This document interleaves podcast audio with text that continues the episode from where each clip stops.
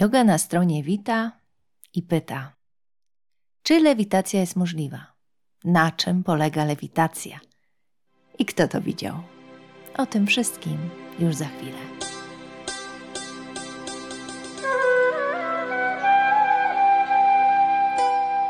Lewitacja. Unieść się nie honorem, nie dumą, choć raz, a ciałem. Człowiek odrywa się od podłoża i pozostaje w powietrzu przez pewien czas.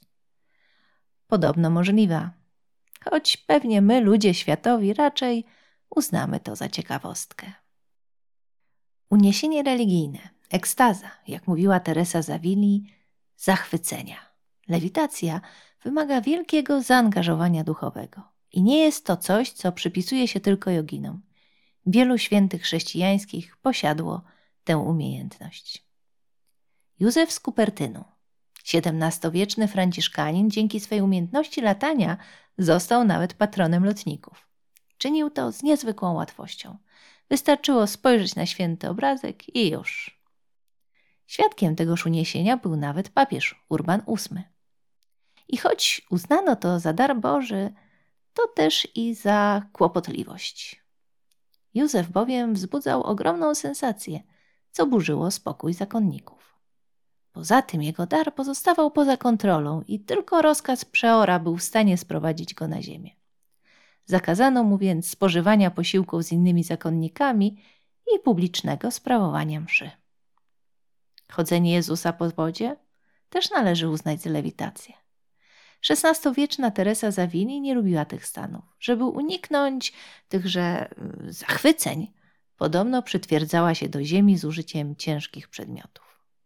Mówi się, że tych stanów doznawał też Franciszek z Asyżu oraz ojciec Pio.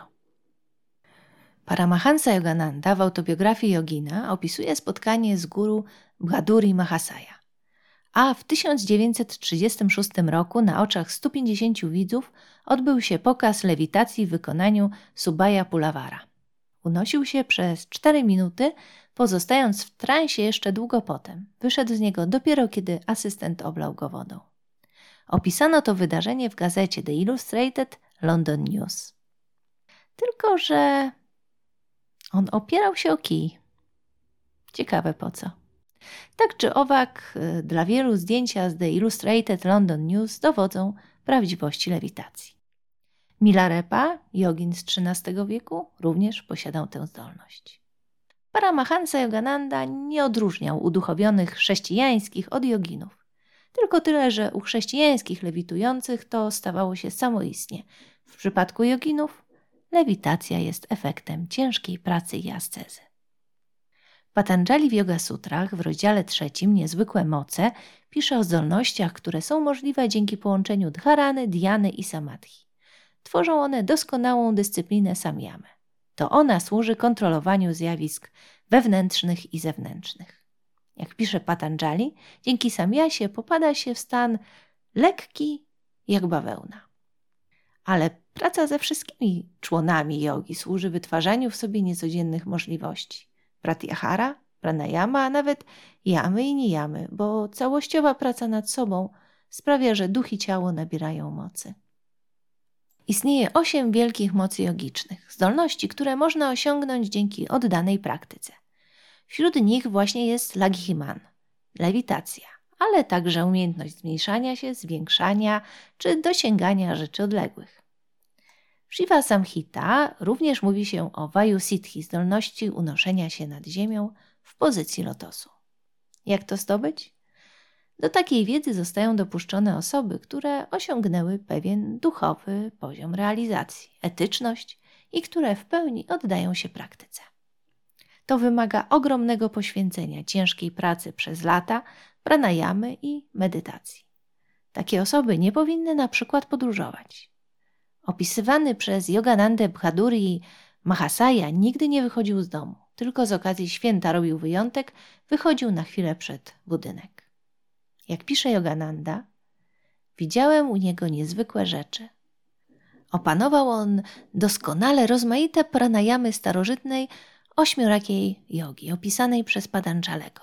Pewnego razu Bhaduri Mahasaya wykonywał w mej obecności Bhastrika pranayama, z taką niezwykłą siłą, że zdawało się, iż burza zerwała się w pokoju. Potem uciszył ten grzmiący oddech i trwał bez ruchu w wysokim stanie nadświadomości.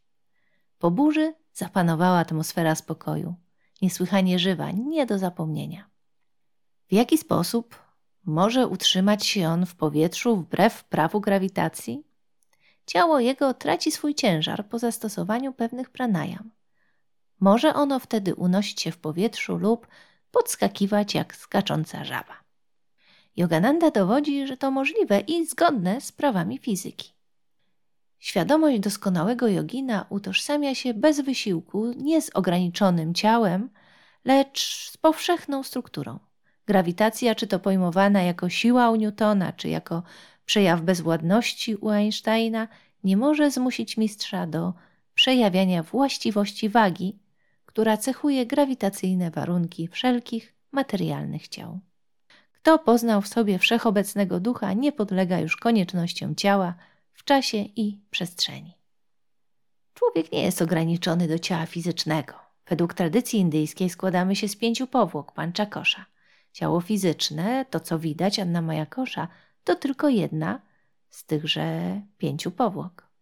Kiedy jogin dzięki swojej praktyce oczyści ciało fizyczne, większą moc przejmują subtelniejsze formy, jak ciało energetyczne, pranayama kosza. Wtedy właśnie objawiają się nadnaturalne zdolności, również unoszenia się w powietrzu. Podobno medytacja na czakrze serca również pozwala zapanować nad grawitacją. Niektórzy odwołują się do nadprzewodnictwa i tutaj doszukują się wyjaśnienia tego zjawiska. Podobno w medytacji jogin obniża temperaturę ciała.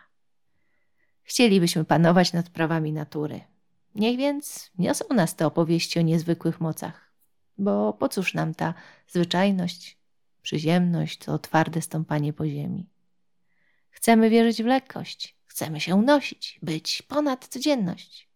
Unośmy się więc. Dziś metaforycznie, a może pewnego dnia. Dziękuję, że jesteś tu ze mną i zapraszam na mój blog Yoga na stronie, gdzie więcej o książkach i ciekawostkach. Jeszcze jedno. Założyłam konto na Patronite.